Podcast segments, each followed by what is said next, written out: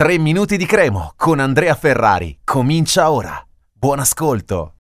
Torniamo a parlare del centrocampo della Cremonese in questo episodio di 3 minuti di cremo perché? Perché settimana scorsa dicevamo se stanno bene i titolari di questa squadra in mezzo al campo che si giochi 3-4-2-1, 3-4-1-2, 3-5-2, 4-2-3-1 dovrebbero essere Meite e Ascasibar che ci sembrano comunque quelli anche più adatti alla categoria, non solo quelli che comunque hanno reso bene eh, fino a questo momento, no? Solo che Meite invece contro lo Spezia non ha giocato una buona partita. Il primo tempo, lui ha giocato solo un tempo, non è stato bello, ha perso diversi palloni in mezzo al campo, è anche partecipe, ha anche un po' di colpa per quanto riguarda il, il, goal, il primo gol dello Spezia eh, e quindi Alvini l'ha tolto subito.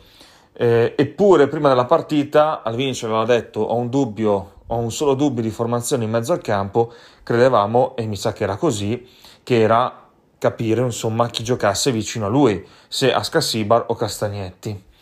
In realtà poi nel dopo partita, quando gli è stato chiesto esplicitamente ad Alvini, ma rifarebbe la scelta col senno di poi eh, di mettere Meite in mezzo al campo e non Ascassibar, vicino però a Castagnetti, e lui ha detto no, non rifarei quella scelta, mettere Ascasibar, anche perché comunque è entrato bene e solitamente Ascasibar entra bene, quando entra entra bene, l'ho fatto anche l'altro giorno. E a questo punto rifacciamo la domanda: qual è il centrocampo migliore per la Cremo? Che poi, tra l'altro, questa risposta che ha dato Alvini è un po' ingenerosa, nel senso che eh, col seno di poi è troppo facile rispondere. Eh, è chiaro che prima della partita non potevi saperlo che Meite non avrebbe reso come, eh, come doveva. E eh, infatti eh, ha detto io ho preferito schierare Meite perché loro hanno molta fisicità e dovevamo contrastarla con qualcosa, con qualcuno. E Meite era, era, il giocatore giusto. E infatti tuttora siamo convinti che è stato giusto mettere, sia stato giusto mettere Meite in mezzo al campo. Però eh, a quanto pare è un po' una tendenza non solo di Ascassibar, anche degli altri giocatori che subentrano di fare discretamente bene e vanno a conquistarsi il posto per la giornata successiva. Eh, e questo sta ancora a significare quello che dicevamo ieri, cioè che il gruppo c'è. Quindi eh, non è. Mm, io sono pro Alvini per questo motivo, perché la squadra comunque c'è. Eh, è, è, stata abbastanza in crescita comunque, nelle ultime sei partite ne ha pareggiate quattro e ne ha perse due male in casa con Lazio e Napoli, che comunque sono due delle migliori squadre del campionato.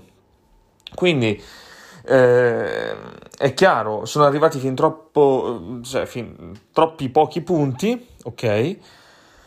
Però dobbiamo crederci, dobbiamo mh, mm, giocarci tutto contro la Samp.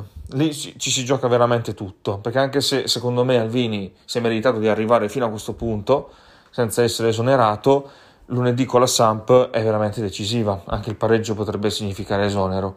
Perché in quel caso dico di sì? Perché eh, comunque sia, non puoi dopo 11 giornate non aver ancora vinto una partita e quindi un cambio di allenatore potrebbe essere utile per dare una, una scossa e vedere un attimo come va, perché si sta perdendo veramente troppo tempo. Però ora ci sarà anche la Coppa Italia e vediamo un po' che cosa succede. Un saluto e forza Cremo.